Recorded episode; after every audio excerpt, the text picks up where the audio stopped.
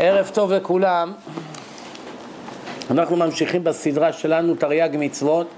היום אני חושב שזה מספר תשע, שיעור מספר תשע. מתקדמים. הגענו שבוע שעבר, בשיעור האחרון הגענו למצווה מאה חמישים וחמש, סיימנו אותה. אנחנו ממשיכים ממצווה מאה חמישים ושש. אז המצווה האחרונה שדיברנו עליה זה סימני דגים. כל דג כשר חייב שיהיה בו קסקסים וסנפירים כדי שיהיה כשר, כן?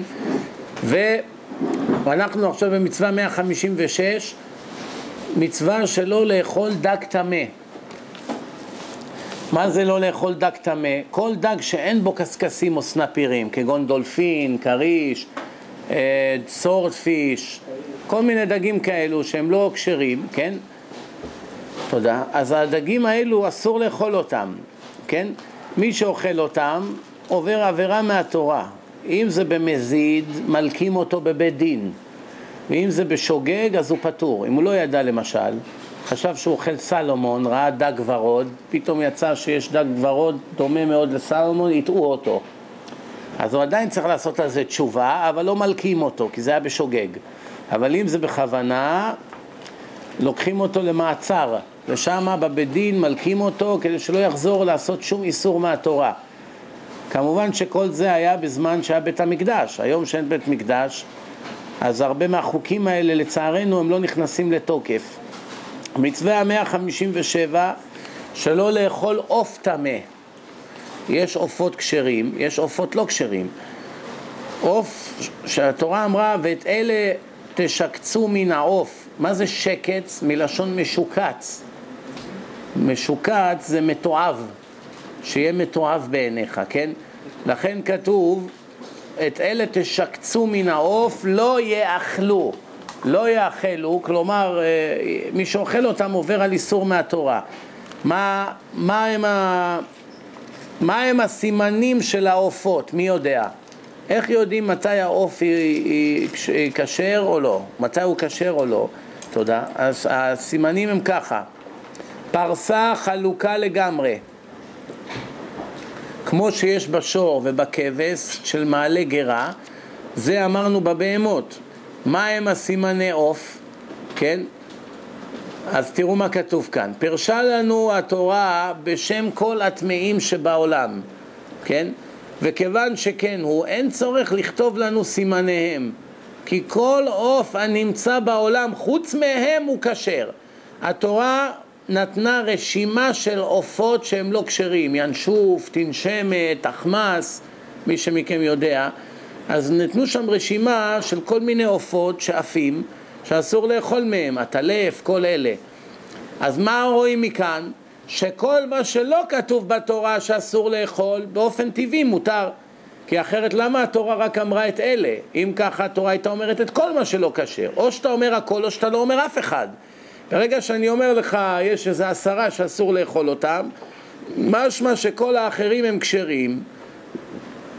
כן? מכל מקום, מפני שכל אותם המינים שהודיעתנו התורה, כל המינים האלה שהתורה דיברה עליהם, אין כל האדם בקיא בהם. בני האדם לא יודעים להבדיל בין ינשוף לאדם רגיל. מי שמדען, אז הוא יודע, אבל אדם רגיל, מה הוא יודע? מה זה תנשמת, תחמס, ינשוף, כל מיני עופות. חוץ מזה שיש כאן עוד בעיה, שהרבה מהשמות, אנחנו לא יודעים היום בוודאות שמה שהתורה התכוונה. למשל, יש בתורה מילה ברדלס. מה זה ברדלס היום? צ'יטה, צ'יטה, נכון? זה בכלל לא צ'יטה, התורה מדברת על חיה אחרת בכלל. אז רואים שיכול להיות ששמות התחלפו בתורה. למשל כתוב שמשה זרק את המקל לפרעה והפך לתנין, והכוונה הייתה לנחש. אז אתה רואה שדברים שכתובים בתורה ומה שקוראים בשפה העברית המודרנית זה לא תמיד אותו דבר. לכן כיוון שאנחנו לא יודעים, אנחנו לא יודעים במאה אחוז מה זה תנשמת. אנחנו לא יודעים במאה אחוז מה זה תחמס, ינשוף, כל הדברים האלה, לא יודעים במאה אחוז. לכן מהספק אנחנו לא יודעים למה התורה התכוונה. נו ואז מה? הודיעונו חכמים סימנים בהם. בגלל שיש בזה ספקות, החכמים לימדו אותנו את הסימנים של העופות. כן? זאת אומרת, כל מי שמכיר יפה את כל המנויים בתורה, כמה סוגים התורה אמרה שאסור לאכול? עשרים וארבעה סוגים. יש עשרים וארבעה עופות לא כשרים, כן?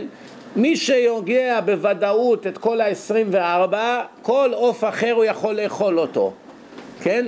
אבל מי שיש לו ספקות, מהספק כל דבר שהוא לא בטוח. למשל תרנגול, כולם יודעים שזה כשר. הודו, יודעים שזה כשר.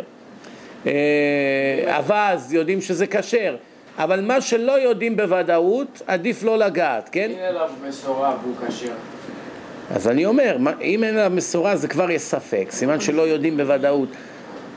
כל עוף שהוא דורס, אתם איתי? כל עוף שהוא דורס, אז ממילא אסור לאכול אותו. כי דרכה של התורה היא, בכל בעלי החיים, התורה לא מרשה לאכול חיות טורפות.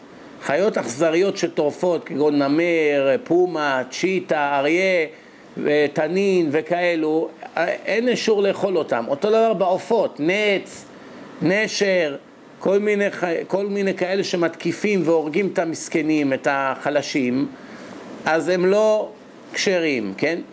למשל, יש גם עופות שלא רק שמקיאים, גם עוקצים כמו נחש ומטילים ערס, וככה הם תופסים את הקורבן שלהם, גם אלה אסורים, כן? מה הם שלושת הסימנים?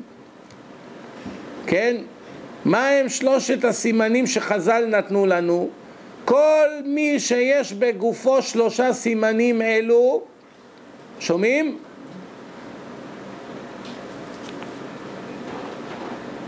ידוע שהוא כשר ואינו מן הטמאים. מה הם שלושת הסימנים? שימו לב.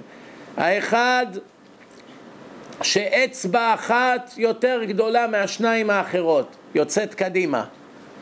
זה, תזכרו, אתם יכולים להתקל בזה. פעם אחת תהיו באיזה מדינה ולא תדעו עכשיו מה, מה, איזה חיה לתפוס, כשר, לא כשר, אתה לא יכול לדעת. תזכרו את זה טוב.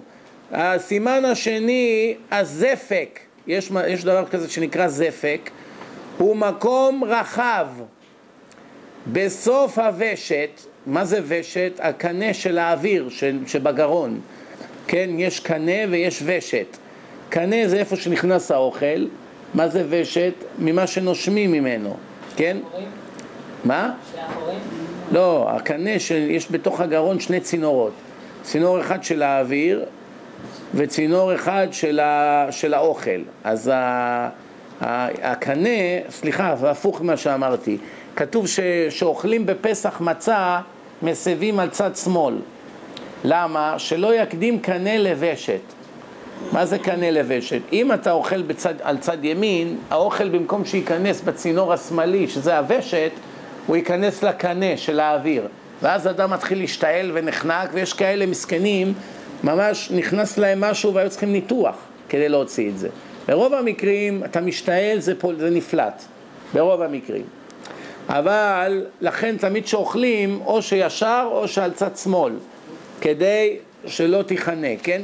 אז עכשיו, יש להם, לעופות האלה, הוושת שלהם, יש לו זפק, מקום שמתרחב, שמה מקבץ העוף את המאכל בתחילת האכילה. לפני שזה יורד לבטן שלו, קודם כל הכל שם מתקבץ, ואז הוא בולע את זה. זה כמו אדם שמכניס הרבה אוכל לפה, תוכן את זה, ואז שיש לו כמות בפה, אז הוא בולע את הכל במכה, כן? ויש לו קורקבן מקלף. מה זה הקורקבן הזה? מקום התוכן בו העוף את המאכל, בקיבה שלו, איפה שנתחל האוכל. בלועזית קוראים לזה ונטראי, בעברית קורקבן. ויש לו אור דק בתוך הבשר לפנים. האור שלו מבפנים הוא דק, ואותו האור נקלף ממקצת העופות. כיוון שיש לו לעוף שלושה סימנים אלו, ידוע שאינו מן הטמאים ומותר לאוכלו. אז מי זוכר את שלושת הסימנים? אחד, אצבע אחת יותר גדולה מאחרות. שניים, יש לו את הזפק, שזה מקום ששם מצטבר האוכל עד שהוא בולע אותו, כן? שהוא רחב יותר משאר הוושת.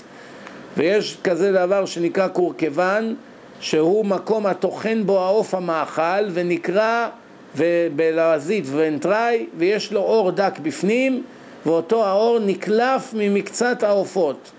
כן? כיוון שיש לו לעוף שלושה סימנים אלה, אנחנו יודעים שהוא כשר. זה היה מצווה מאה חמישים ושבע. מצווה מאה חמישים ושמונה, מצוות בדיקת סימני חגבים.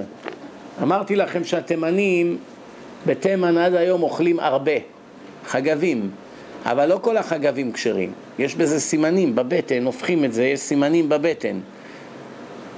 אז מה שכבר הם יודעים במסורה, הסימנים האלה זה כשר, אז הם מתגנים את זה במחבת ואוכלים, והם טוענים שיש לזה טעם של צ'יפס. מה שנקרא באנגלית grasshoppers. כן? לנו מותר לאכול את זה? לנו אסור, בגלל שאנחנו לא יודעים מה מהם כשר ולא. אבל הם אוכלים את זה, אנחנו סומכים עליהם. אנחנו יכולים לסמוך על המסורה שלהם, כי זה סך הכל חלק מעם ישראל, אבל תראה לי אדם אחד שהוא לא תימני שמוכן לאכול הרבה. זה כבר עוד נקודה, כן? אז בואו ניתן לכם כמה דוגמאות איזה מהחגבים טהורים. מה שנקרא חגב, שומעים, הוא כשר. דבנית, שזה גם כן סוג של חגב, זה גם כן כשר. חרגול, זה עם השני, חרגול זה כשר. הרביעי זה עוצרביה, זה גם כן כשר. החמישי זה הרבה. אז הרבה זה אחד, רק סוג אחד. מה שהשם עברי הרבה על מצרים, זה אחד מסוגי החגבים שהוא אוכל הכי הרבה את כל הירק. הוא לא משאיר כלום על העצים, הם באים במיליונים. השישי, ציפורת כרמים. השביעי, סלעם. גם כן יש פסוק בתורה על סלעם. השמיני, יוחנה ירושלמית. מבטיח לכם שאף פעם לא שמעתם את השמות האלה. יוחנה, תגיד לאשתך, תכיני לי לארוחת ערב יוחנה ירושלמית ברוטב סויה. ברוטב סויה. אני מתאר לעצמי שהניסויים שלך לא יחזיקו הרבה זמן אחרי זה. כן? ומי שבקי ויודע לבדוק סימנים שנתנה התורה בהם, שלושה סימנים יש לחגבים הכשרים. מה הם? ארבע כנפיים שחופות, רוב אורך ורוב היקף גופו. זאת אומרת, הכנפיים שלו הן דבוקות לצד של הגוף, לאורך כל הגוף. כן? ארבע רגליים, שני קריים לנטר בהם על הארץ. כן? ויתר הפרטים תעיינו במסכת חולין. זאת אומרת, כמו באוכל, מה שלא כשר, אתה לוקה מן התורה, כן? מצווה מאה ארבעים ותשע, מצווה טומאת שמונה שרצים. יש שמונה שרצים טמאים ומטמאים שהתורה הזכירה אותם. כן, שנאמר, וזה לכם הטמא בשרץ השורץ על הארץ. החולד, חולדה, חולדה כן, והעכבר, הצב, יש, הגמרא מדברת על זה, יש משנה שלמה שמדברת על השמונה שרצים, כן? ברגע שאתה נוגע בהם, לא, אנחנו מדברים כשהם מתים. עכשיו שהוא מת, הוא גם טמא וגם מטמא גם. בואו נראה. אומרת ככה, התורה אומרת ככה. חמישים שערי בינה נמסרו למשה רבנו חוץ מאחת. ושלמה המלך אמר, אך כמה והיא רחוקה ממני, שלמה ידע את כל הסודות חוץ מפרה אדומה, כן? ויש הרבה דברים שמעבר להבנה של בני אדם, למשל כל העניינים האלה של טומאה, טהרה, קשה לאדם להבין את החוקים האלה בתורה, כן? בכל אופן, בואו נראה מה יש להם לומר. הגמרא אומרת ככה,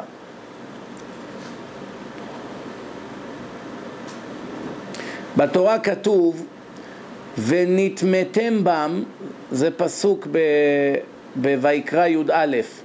אז אומר, אומרים לך חז"ל, אל תאמר נתמתם, אלא נתמתם בם, שזה מטמטם את השכל של האדם. כשאדם אוכל שרצים, שקצים, מאכלות אסורות, אז מה שקורה הוא נהיה מטומטם. עכשיו תשאלו אותי, מה זאת אומרת הוא נהיה מטומטם? הוא פרופסור באוניברסיטה, הוא מלמד, אני יודע מה, מתמטיקה, פיזיקה גרעינית, הוא אדם חכם מאוד. מה זאת אומרת? הוא כל הזמן אוכל שרימפס ודברים לא כשרים. אז איך זה שהוא לא מטומטם? המילה מטומטם לא הכוונה טיפש, עכשיו הוא לא יודע כמה זה שתיים כפול שתיים. לא זה מדובר. מדובר שאינו יודע להבדיל בין טוב לרע. מה שרע נחשב בעיניו טוב, ומה שטוב נחשב בעיניו רע. הבנתם? למשל, גבר רוצה להתחתן עם גבר, אז הוא צועק, למה לא? זה מאה אחוז נורמלי, חייבים לעזור להם, תעשו חוקים. רואים הרבה כאלה שנלחמים בשבילם. אדם בר דעת רואה בורא עולם ברא זכר נקבה, וזה דרך הטבע. כל דבר שהוא נגד חוקי הטבע הוא נגד רצונו של הבורא. מה צריך להיות גאון כדי לדעת את זה? אתה יכול להיות גאון במתמטיקה ורשע מרושע שאפילו לא מרגיש שאתה צועק משהו פסול. יש, תראו, יש הבדל. יש כאלה יודעים שהם צועקים דברים לא בסדר, אבל יש להם תאווה, אז הם מנסים להצדיק את התאווה. למשל, אדם מעשן סיגריות. כל הדתיים שמעשנים מתווכחים שזה לא כל כך נורא לעשן, ואלה שלא מעשנים, כולם צועקים, זה איסור מהתורה. ומי צודק? אלה שלא מעשנים. אז למה אלה שמעשנים מתווכחים? הרי הם יודעים שאלה צודקים. זה, בתורה כתוב שחייבים לשמור על הבריאות. אז מה ההבדל? סיגריות זה הורג מספר אחד בעולם היום. למה הם צועקים? כי הם נגועים בדבר. יש אנשים צועקים, אפשר לאכול את האוכל הזה, זה בסדר. למה? יש להם תאווה לאוכל. אבל אדם אחר שהוא לא כזה גיי, למה הוא רץ ונלחם כל כך שיהיה סדום ועמורה פה? בגלל זה. זה לא יכול לראות משהו פסול בזה. ובאמת, אם תחבר אותו למכונת אמת, זה לא שעכשיו בלב שלו הוא יודע שזה משוקץ וטומאה והכל, ועכשיו הוא צועק דווקא. לא. הוא באמת מאמין שזה בסדר גמור, שזה מצוין, שיהיה להם שוויון זכויות, ושיתחתנו, ושכל העולם מצידם יהיה ככה, שלא ייוולדו ילדים, שהעולם ילך לעזאזל. אין להם שום בעיה עם זה. למה? מרוב שאוכלים את השרצים האלה, כבר לא יכולים. או שאתה אומר לו מה חומרת חילול שבת, צוחק עליך. זה לא אשמתו. זה כן אשמתו. הוא אוכל אוכל לא כשר והוא נהיה מטומטם. הוא אוכל אוכל לא כשר והוא נהיה מטומטם. אבל הגויים הביאו את החוק הזה בשביל שגבר וגבר יתחתן, הם אוכלים את השרצים. אתה כבר היית צריך להבין אחרי כמה שנים שהגויים לא עושים כלום בעולם, הכל היהודים עושים. הבנת?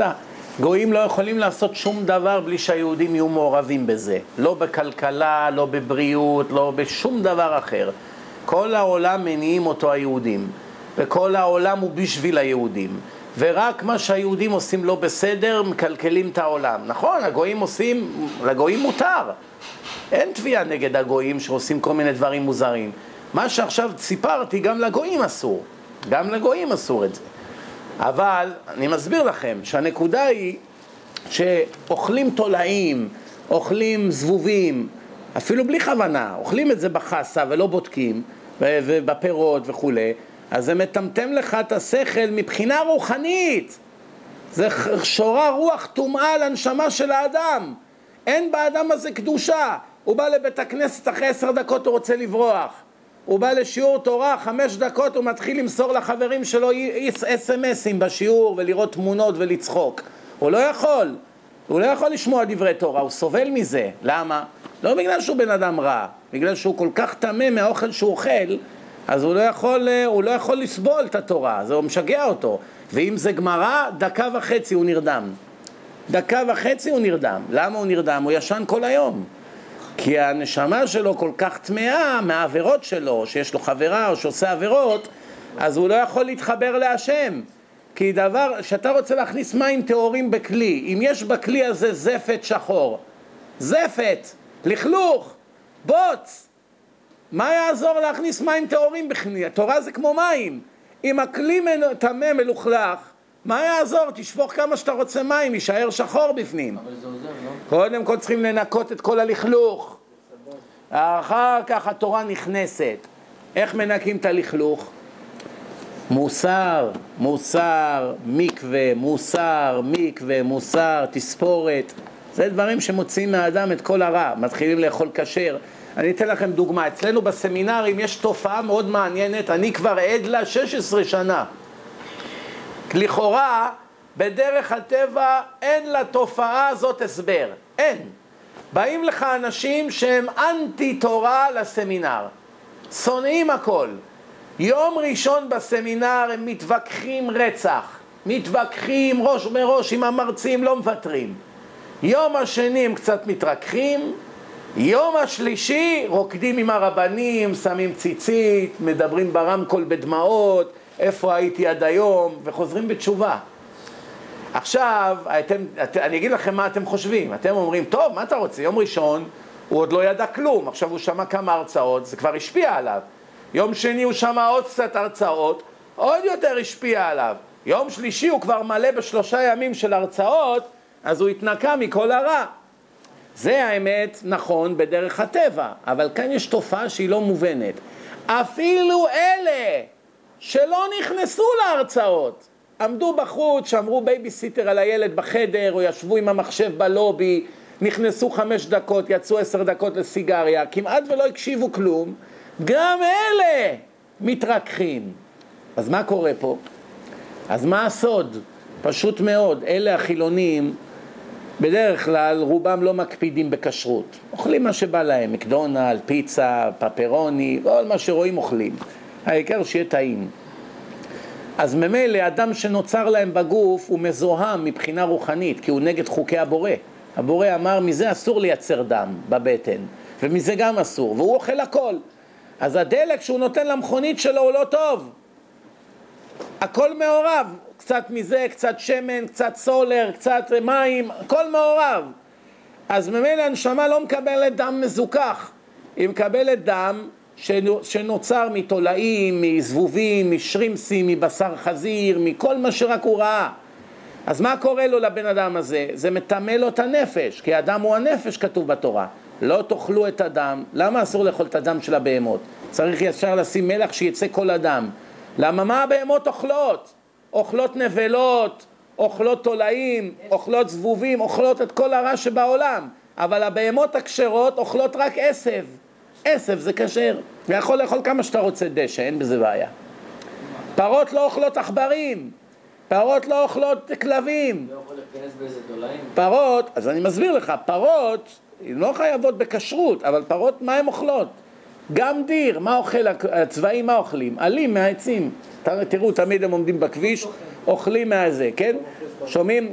אבל, אבל, הנקודה היא ככה, שעכשיו אותו אחד, פתאום הוא בא למלון, ביום הראשון יש לו עוד את הדם שיוצר מהאוכל הלא כשר בסיסטם. לאט לאט אחרי ארוחת ערב הראשונה כבר מתחיל להיווצר לו דם חדש. ביום השני ארוחת בוקר כשרה, זה כבר שתי ארוחות. כל שש שעות כל מה שהיה לך בבטן מתעכל כבר ויוצא מהגוף. אז עכשיו, ביום השני כבר אחרי עשרים וארבע שעות כבר כמעט כל הדם מתחלף לו בגוף. ביום השלישי אין לו אפילו טיפת דם אחד מהאוכל הלא כשר בגוף. כל הדם שלו עכשיו בנפש, הכל מאוכל כשר. פתאום הוא שומע עכשיו דברי תורה והכל נראה לו ברור כשמש. אבל ביום הראשון שום דבר לא נכנס. ואתה שואל את עצמך, איך זה יכול להיות? למה זה מבין וזה לא? כי זה אוכל כשר וזה לא. ותעשו ניסיון. קחו איזה שני בני דודים שלכם, אחד שאוכל כשר, חילוני שאוכל כשר, וחילוני שאוכל לא כשר, ותראו, תמיד זה שאוכל לא כשר, על הדברים הכי ברורים הוא מתווכח. לא נכון, לא מאמין, לא יכול להיות, והשני מקבל. וכל זה מהמאכלות שהוא אוכל. תראו מה זה, איזה השפעה יש לאוכל על הנפש של האדם. נתקדם הלאה. מצווה מאה שישים. מצוות עניין תומעת אוכלים, שנצטווינו בשמירת תומעת אוכלים ומשקים. למשל, יש דברים שמתרטבים במים ואחר כך נוגע בהם דבר טמא, הם מקבלים תומעה. אז המים זה מכשיר תומעה, זה הכשיר אותם לקבל תומעה. אמרתי לכם, אף פעם אל תנסו בתומעה וטהרה להבין את זה בצורה הגיונית. אנחנו לא מדברים עכשיו על לכלוך. יש הרבה טועים, הם חושבים שמקווה למשל, שאישה טובלת, זה בשביל לתאר את הגוף, לנקות אותו. מה פתאום? היום יש מקלחות שמנקות יופי את הגוף. מקווה מלא במים שחורים מלכלוך, מתאר את הנפש. מקלחת במקלחת הכי הכי סניטרית שיש. מקלחת עם אלכוהול אפילו. כל הגוף שלך קרצפת עם סבונים ושמפו וקרמים ומה שאתה רק רוצה, נשארת מאה אחוז תמה. לא מדובר על נקי.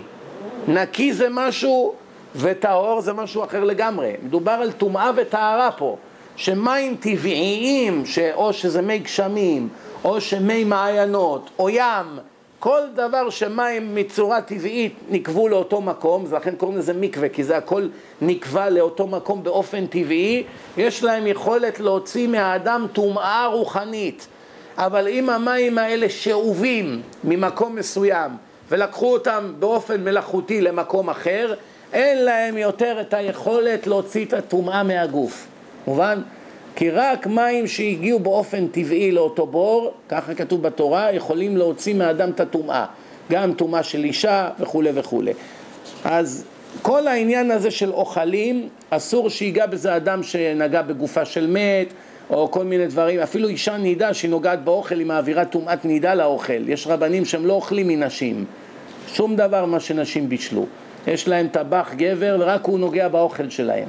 כן, אפילו בצרפת כבר מבינים שאם אתה רוצה להכין יין, אסור להכניס נשים בטומאת נידה לאותו מקום. יש שם שלט, הטומאה לאישה בזמן המחזור אסורה.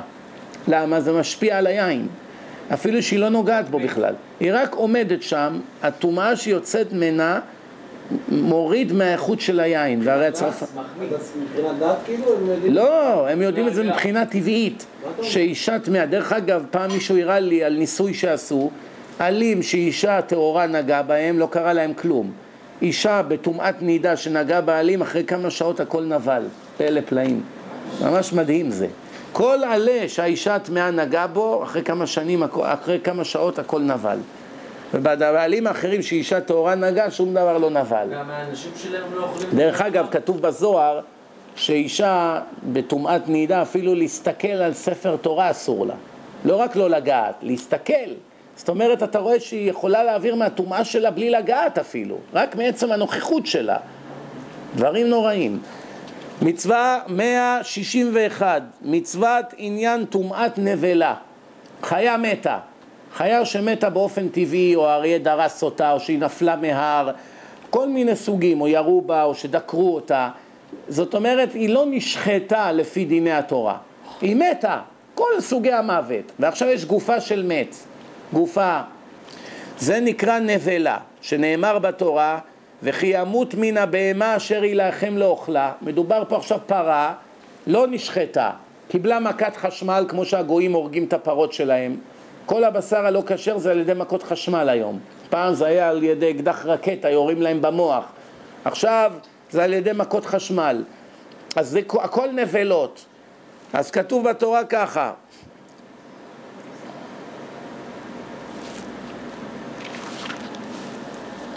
מי שקרב בכך על העניין, הרי הוא נטמא. אם אתה נוגע בחיה הזאת, שימו לב, זה דבר מעניין. לא רק שאסור לאכול את זה, ברגע שאתה נוגע בזה אתה מקבל טומאת נבלה, כן? ואז אתה מטמא את עצמך, בהיטמא בעצמו, כן? אז כתוב, ובנבלתם לא תיגעו. מה זה ובנבלתם? עכשיו שהיא מתה ונהיה נבלה, לא נוגעים בזה, כן? אז התורה אומרת ככה, באמת, לא שאסור לך איסור מהתורה לגעת בזה, אם נגעת בזה אתה לא עברת איסור מהתורה, רק זה לא מומלץ. אתה רוצה להיות תמה? למה אתה רוצה להיות תמה? כן? שנאמר ככה, התלמוד לומר בנבלתם לא תיגעו, כיצד? הווה אומר רשות. מה זה רשות? אומר ככה, תראו, מי שקרב לזה נטמא, ויהיה תמה. ואז הוא מתחייב מה שכל התמאים מחויבים. יש לזה תיקון. מה התיקון? הוא יוצא מחוץ למחנה השכינה, איפה שהשכינה שורה הוא לא יכול להיות. הוא לא אוכל דברים של קודש, בגלל שהוא תמה. כן? ואחר כך כמובן אה, הוא טובל, ואז הוא, מת... הוא נתאר מהטומאה הזאת, כן? לכן שימו לב, כל בהמה שמתה, אמרתי לכם, שלא על ידי שחיטה, היא נקראת נבלה. מה כתוב? את הנבלות לכלב תשליכוהו. את כל הנבלות, למשל הרבה פעמים באנו להרוג והשחיטה לא הצליחה. מה עושים עם הבשר? צריכים לזרוק את זה לכלב, כן? לא שותים אותו? לא, נותנים את זה לכלבים, אפשר למכור את זה גם לגויים. למשל, הערבים קונים כל השחיטות שנפסלו, הם קונים. זה נקרא חלל מית. בשר חלל, מה זה חלל? שזה נשחט. אפילו הערבים המוסלמים מבינים שחייבים לשחוט את הבהמות. כבר אמרתי בשיעור שעבר שכל הבהמות הכשרות שמוזכרות בתורה יש להם רק שני עורקי דם, והאלה שלא כשרים יש להם שניים מקדימה ושניים רזרבי מאחורה. וכל הגויים שצועקים נגד השחיטה השחרה, הכשרה, אתם חותכים רק שניים ועוד אתם משאירים שניים מאחורה, זה בגלל שהם לא יודעים. הם חושבים שכמו שלחזיר יש ארבע ולסוס, ככה לשאר הבהמות, אבל, הם, אבל בתורה, זה דרך אגב הוכחה ברורה שהתורה לא, לא, לא ניתנה על ידי אדם, אלא אך ורק זה שברא את כל החיות, הוא נתן לנו שכל החיות שנשחטות עם סכין בגרון, יש להם רק שני עורקים, ואיך שחותכים את השני עורקים בשנייה, מערכת העצבים לא עובדת. זה הסיבה דרך אגב שאחרי ששוחטים את הפרה, את הפרה במשך איזה דקה שניים, היא ממשיכה ככה לזוז, וקופצים לה הידיים והראש והרגליים. למה הדבר דומה?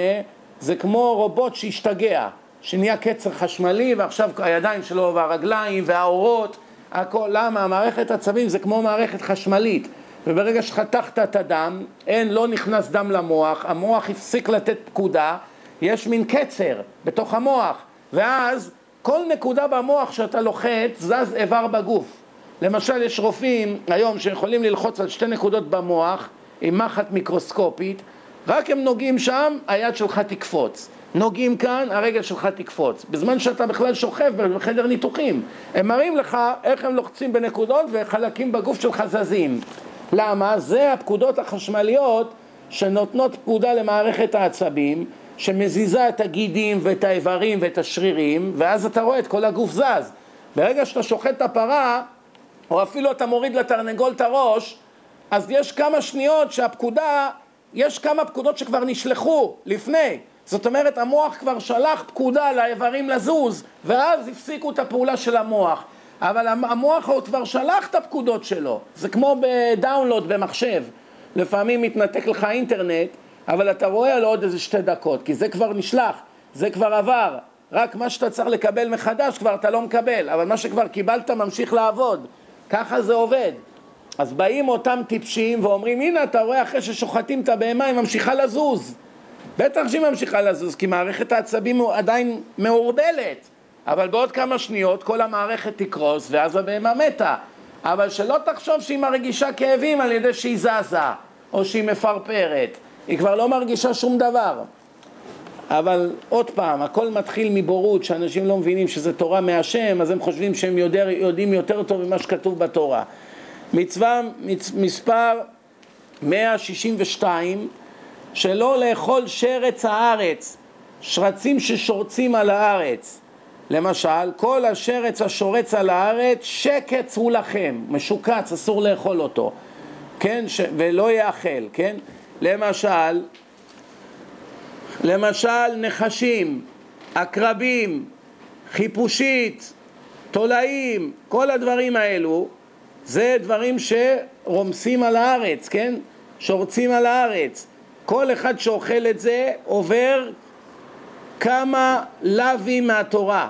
יש כמה פעמים שהתורה מזכירה את זה, הוא לא עובר איסור אחד, הוא עובר חמישה או שישה איסורים, תלוי, תלוי אם זה גם אף, לא אף וכו'. מצווה מאה שישים ושלוש, שלא לאכול מיני שרצים דקים הנולדים בזרעים ובפירות. יש יש שרצים קטנים מאוד, מאוד מאוד קטנים, שהם נולדים בתוך הפירות. לפעמים אתה רואה חור קטן בפירות, ושם בפנים יש כל מיני שנולדים בפנים, כן? ואז מה קורה? הם יוצאים מהפירות ושורצים על הארץ. שומעים? כל זמן שנעשו בפרי באותו מחובר לקרקע, ברגע שהפרי, הרי העץ מחובר לענף, והענף מחובר לגזע, והגזע מחובר לשורש, והשורש מחובר באדמה, והשורש יונק מן האדמה. זאת אומרת, החיות שלהם באה מהאדמה, נכון? מה מברכים על הפירות ש... של דברים שגודלים באדמה? בורא פרי האדמה, נכון? מה מברכים על פטריות? בורא, שהכל נהיה בדברו. למה? למה? כי פטריות... הם לא מקבלים, הם לא יונקים מהאדמה, אף על פי שהם גדלים באדמה, הם יונקים מהאוויר. החיות שלהם באה מהאוויר. לכן מברכים שהכל נהיה דברו, אפילו שזה גודל באדמה, אבל זה לא מקבל את החיות שלו מהאדמה. למשל, יש שאלה, החסות שמגדלים אותם במים, יש גידולי מים, האם אפשר לברך על זה בורא פרי האדמה? לא. שאלה, הם לא ינקו מהאדמה. התשובה היא כן, בגלל שזה הולכים לפי דרך העולם, דרכם של חסות לגדול באדמה. אבל החסות הספציפיות האלה באמת הם לא גדלו באדמה, כן? לכן שימו לב, התולעים האלה באמת הם כמו שהתהוו בתוך האדמה. למה? כי בלי האדמה לא היה להם חיות. נכון שהם יונקים מהפרי, אבל הפרי מאיפה יונק? All the way לתוך האדמה.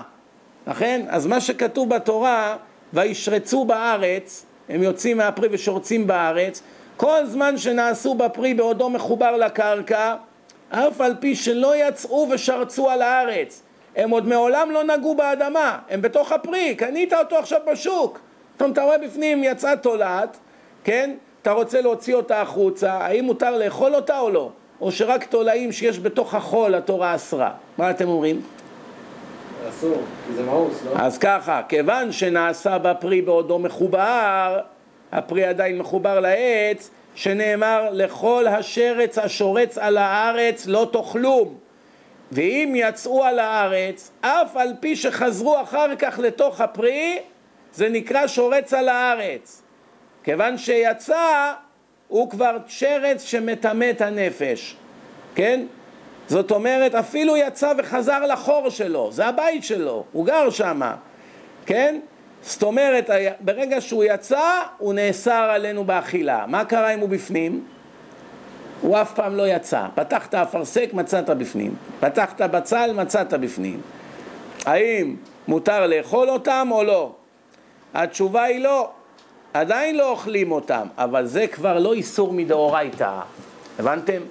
מה שהתורה התכוונה. דרך אגב, עוד משהו שתדעו, יש תולעים ושרצים מיקרוסקופיים. מה הפירוש? אי אפשר לראות אותם בעין בלתי מזוינת. אתה עכשיו מחזיק איזה משהו, תשים את זה על חתיכת נייר, אתה לא רואה כלום. תיקח זכוכית מגדלת, שמגדילה נגיד פי עשרים, פי חמישים, פתאום אתה רואה איזה תולעת קטנה, מאוד מאוד דקה. כחוט השערה פחות אפילו, ולפעמים זה בצבע ירוק. כשאתה מסתכל על הלד של חסה, אתה לא רואה כלום. אבל אם אתה שם זכוכית מגדלת, אתה פתאום רואה כל התולעים רוחשות, מלא מלא מלא. מה הראיה שאני צודק? קחו סדין לבן, שימו עליו כמה עלים של חסה, תחזרו אחרי שלוש שעות. אחרי שתחזרו, תראו נקודות ירוקות על הסדין הלבן. שזה על החסה אתה לא יכול לראות, כי זה אותו צבע. ברגע שהם ירדו, החליקו. לכן זה אחד הדרכים שמכשירים את החסה, טובלים את זה בתוך מים עם סבון מיוחד חלק במשך עשרים דקות. אחר כך שופכים על זה זרם חזק של מים, ואז גם אלה שעדיין דבוקים מהזרם של המים והסבון שכבר נספג בחסה, הכל מחליק. ואז עם מברשת קצת מנקים את זה משני הצדדים, שוטפים, ואז אפשר לאכול. מסתכלים על זה בשמש, בודקים ככה כל צד, וככה עוברים עלה, עלה, עלה, ואפשר לאכול את זה. יש דברים שאי אפשר להכשיר, למשל ברוקולי, הם נכנסים בתוך הפרחים מבפנים, אתה לא יכול לראות אותם. לכן צריכים להוריד את כל הפרחים ולאכול רק את הקשה. אז לא תשאר הפרחים האלה? אי אפשר, הם מלאים בתולעים. הבנתם? עכשיו, האמת היא שיש הרבה תולעים שאין איסור מהתורה לאכול אותם. התולעים המיקרוסקופיים שאי אפשר לראות אותם, למשל, שאתה שותה מים, יש בהם תולעים תמיד. שאתה שותה יין, יש בפנים תולעים. כל דבר שאתה...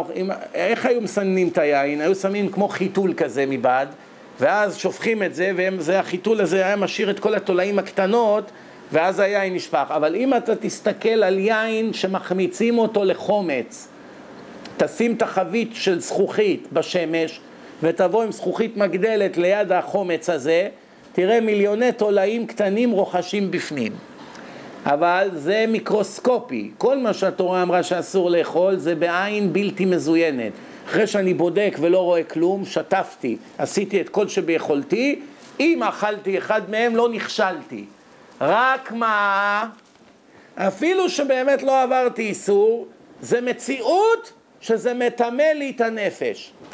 לכן אנחנו לא אוכלים את הדברים האלה, ברוקולי וחסות, אלא אם כן אנחנו יודעים שזה מאה אחוז נקי וניקינו. אפשר להיות ראש קטן, להגיד, תראה, אני לא רואה כלום, שטפתי, לא רואה כלום, אני אוכל. אבל זה מה שיגרום לך לדם לא טהור. ודם לא טהור פירושו הרבה יותר עבירות. כמעט סיימנו, נעשה עוד מצווה או שניים ונסיים. אנחנו במצווה מאה שישים וארבע, שלא לאכול משרץ המים. יש כאלה ששורצים בתוך המים, כן? שתים במים. למשל, אנחנו לא מדברים עכשיו על דגים, דגים כבר דיברנו על דגים טמאים, כן? יש כל מיני, גם תולעים, גם נחשים שחיים בתוך המים, כל מיני דברים שהם בתוך המים. זה נקרא אה, ככה, יש, אמרנו שיש שרץ הארץ, ויש לנו את, מה, את כל מה שנחשב שרץ המים, או שהם בביצות, או איתושים כאלה שהם חיים בתוך הביצות, כל הדברים האלו, מי שאוכל מהם גם כן עובר איסורים מהתורה. יש מצווה מאה שישים וחמש, לא לאכול מן השרצים, זה המצווה האחרונה להיום, לא לאכול מן השרצים המתהווים מן האיפוש. מה זה איפוש? יובש. יובש, לכל... שדבר אינו טרי, אז הוא, הוא רקוב, הוא מתחיל להירקב, אז מה רואים? ירוק, ראיתם בלחם שנהיה ירוק? אז יש, אז רואים, רואים שהדבר הזה מסריח ומקולקל. ואז מה רואים? אם תשים דגים בשמש יום שלם באוטו, תחזור אחרי צהריים, מה יקרה? מיליון תולעים יהיה לך בתוך הקופסה, מיליונים. איך הם נוצרים? אז מאיפה הם באו? הרי, ש... הרי, הרי אתה לא הכנסת תולעים. זאת אומרת, התולעים כל הזמן היו בדגים, כל הזמן. רק הם כל כך קטנים שאי אפשר לראות אותם. הם בגודל אלפית המילימטר, אי אפשר לראות אותם. אז עכשיו, כל עוד הם כאלה קטנים, אין בהם שום בעיה, אתה שוטף, נקה את הדג, נגמר. אבל עכשיו שהשארת את זה לא טרי, הם, הם גדלים בצורה קטלנית. הם יונקים, יונקים, יונקים, ואז הם גדלים, ופתאום אתה מתחיל לראות אותם. הם כל הזמן היו שם, לפני הריקבון. כן? כי בתורה כתוב, וירום תולעים ויבש. דרך אגב, עולם המדע ערער על התורה במשך עשרות אם לא מאות שנים, וטען שיש בתורה טעות. אתם היהודים מתרברבים שאין טעויות בתורה, הנה יש טעות בתורה. כתוב וירום תולעים ויבאש. קודם כל יש תולעים, אחר כך בא סירחון, ככה כתוב בתורה. והנה אנחנו רואים שקודם כל יש ריקבון, ורק אחר כך נוצרים התולעים. אז בתורה כתוב הפוך. כתוב קודם כל שיש תולעים, ואחר כך נהיה סירחון. ומה האמת? כל עוד לא היה מיקרוסקופ, אי אפשר היה לראות שיש כל הזמן תולעים. והתולעים האלה באיזושהי נקודה הם כבר גדלים שאפשר לראות אותם, רק עד שהם גדלים כבר בא הסירחון קודם. באמת היה תולעים, ואחרי כמה שעות או אחרי יום, אחרי כמה היום התחיל סירחון. ואחר כך פתאום אתה גם רואה שהתולעים ממשיכים לגדול, ואז אתה מתחיל לראות אותם. אתה מתחיל לראות את התולעים אחרי הסירחון, אבל הם היו כאן כבר לפני הסירחון. מה הראיה? מיקרוסקופ. תשים היום דג, תשים אותו שעתיים בשמש. אין עוד סירחון. אין, הוא רק הבאת אותו לפני שעתיים מהחנות. עכשיו תסתכל עליו במיקרוסקופ, תראה שיש שם תולעים רוחשים. תחכה עוד שש שבע שעות, פתאום תראה המון תולעים גם בלי מיקרוסקופ. זה אותם תולעים. באותו מקום בדיוק, רק לא יכולת לראות את זה קודם. לכן עולם המדע כמובן טעה. עכשיו שיש להם מיקרוסקופ רואים שהתורה צדקה. התורה ידעה תמיד. זה עוד ראיה שאת התורה אדם לא יכולה לכתוב. איזה אדם ידע לפני שלושת אלפים ושלוש מאות שנה שקודם כל יש תולעים אחר כך סירחון? הרי בעין של אדם לא יכולים לראות כלום. מכאן אתה רואה ראיה שהתורה היא אלוקית. כי אם אדם היה כותב את התורה, אז הוא היה כותב כמו המדענים. הסירחון מביא את התולעים, אבל התורה אמרה שהתולעים מביאים את הסירחון. שומע, שמבנתם? זה ראיה, אבל אנשים כמובן את הראיות לא רוצים לדעת. למה? כי לא רוצים לקיים, לא רוצים לשמור מצוות, רוצים לחיות בשקר כל החיים. אז אנחנו סיימנו להיום, אז התולעים האלה שנעשים מן האיפוש, כן? זאת אומרת, הם לא מתאבים מזכר ונקבה. זה לא כמו שאר הבעלי חיים שיש זכר, נקבה, מטלים ביצים, או שיולדים צאצאים וכו'. אלא זה מן האיפוש הוא נוצר. דרך אגב, ראיתי בספר של הרב זמיר כהן האחרון שיצא, מהפך שתיים, הוא מביא שלושת אלפים סוגים של בעלי חיים שנוצרים מן האיפוש, וכולם נקבות, אין אצלם זכר במין הזה. וזה, התורה אמרה שיש קינים שאפשר להרוג אותם בשבת. מה החידוש? אסור, לה, אסור להרוג בעלי חיים בשבת, אסור. אסור להרוג שום בעל חיים בשבת. אלא אם כן יש סכנת מוות, זה נחש ארצי, הוא תוקף אותך, אז אתה זורק לו לבנה על הראש, כן? אבל אם אין פיקוח נפש, אז אסור סתם להרוג. עכשיו שימו, שימו לב עכשיו. אז עכשיו התורה אומרת, קינה אפשר להרוג בשבת. למה? כי אינם פרים ורבים.